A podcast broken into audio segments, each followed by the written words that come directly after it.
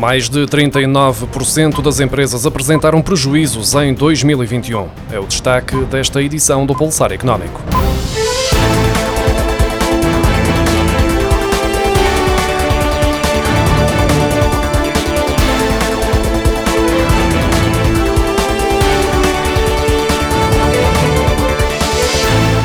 No ano passado, 39,1% das empresas em Portugal apresentaram resultados líquidos negativos, o que representa uma descida face aos 44,5% que tinham sido observados em 2020, o ano do pico da Covid-19. Antes da pandemia, a percentagem média de empresas que reportavam prejuízos era de 36,9%. Os dados do Banco de Portugal mostram ainda que 33% das empresas apresentaram um EBITDA negativo e em 14,8% o EBITDA gerado não foi suficiente para cobrir os gastos de financiamento. De recordar que o EBITDA designa os lucros antes de juros, impostos, depreciação e amortização. Ainda assim, na sequência do aumento de atividade e dos níveis de rendibilidade, o Banco de Portugal indica que os indicadores de risco apresentaram sinais de melhoria, tendo a redução da percentagem de empresas em potencial situação de risco sido transversal à generalidade dos setores.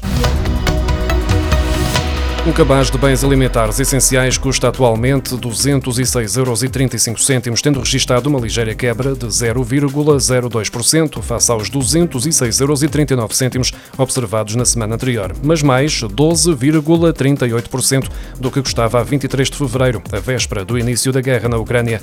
De acordo com a Associação Portuguesa para a Defesa do Consumidor, os aumentos têm vindo a ser verificados em todas as categorias alimentares, mas as maiores subidas têm sido registadas na carne e no peixe. A DECO indica que entre 23 de fevereiro e 7 de setembro o preço da carne já registrou um aumento de 17,46%, mais 5,63 euros. Fazendo as contas, apenas um quilo de lombo de porco, de frango, de febras de porco, de costeletas de lombo de porco, de bifes de peru, de carne de novilho para cozer e de perna de peru, o gasto pode agora ser em média de 37,87 euros. O peixe, por sua vez, aumentou 14,05% mais 8,47 euros no mesmo período, para comprar apenas um quilo de salmão, de pescada, de carapau, de peixe espada preto, de robalo, de dourada, de perca e de bacalhau, o consumidor pode agora ter de gastar, em média, 68,78 euros. A DECO monitoriza todas as quartas-feiras, desde 23 de fevereiro,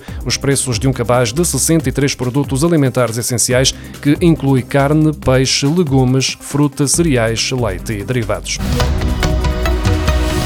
O setor do alojamento turístico registrou 3 milhões e 400 mil hóspedes e 9 milhões e 900 mil dormidas em agosto, os valores mensais mais elevados desde que há registro, segundo os dados do Instituto Nacional de Estatística, correspondendo a variações de 33% no número de hóspedes e de 31,9% no de dormidas. Face a agosto de 2019, o número de hóspedes aumentou 1,2% e o de dormidas 2,8%. O rendimento médio por quarto disponível situou-se em 102,20 euros em agosto e o rendimento médio por quarto ocupado atingiu os 137,20 euros. Os proveitos totais aumentaram 53,6% para 797 milhões de euros e os proveitos de aposento atingiram 639 milhões de euros, refletindo um crescimento de 54,9%.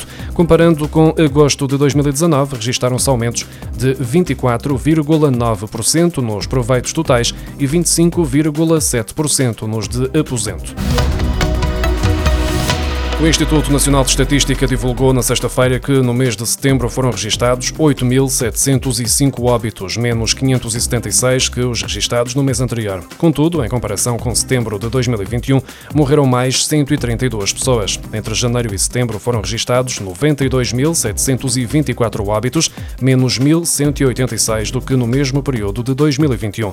Segundo os dados do INE, em setembro de 2022, o número de óbitos devido à Covid-19 diminuiu para 178, menos 50 do que no mês anterior, representando 2% do total de óbitos no país. Comparativamente com setembro de 2021, foi registada uma diminuição de 45 óbitos devido à Covid-19.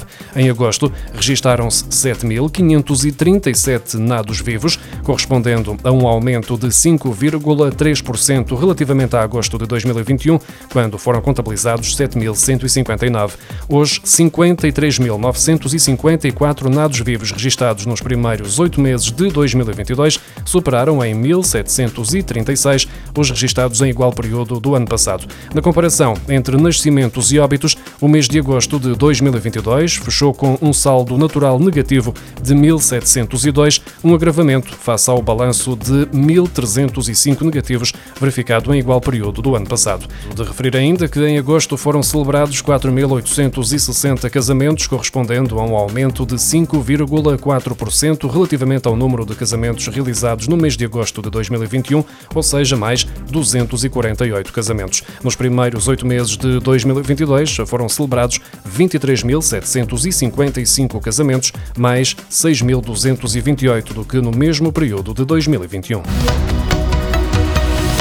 A produção automóvel em Portugal aumentou 9,4% até ao final do terceiro trimestre de 2022, face a igual período de 2021, segundo os dados agora divulgados pela Associação Automóvel de Portugal.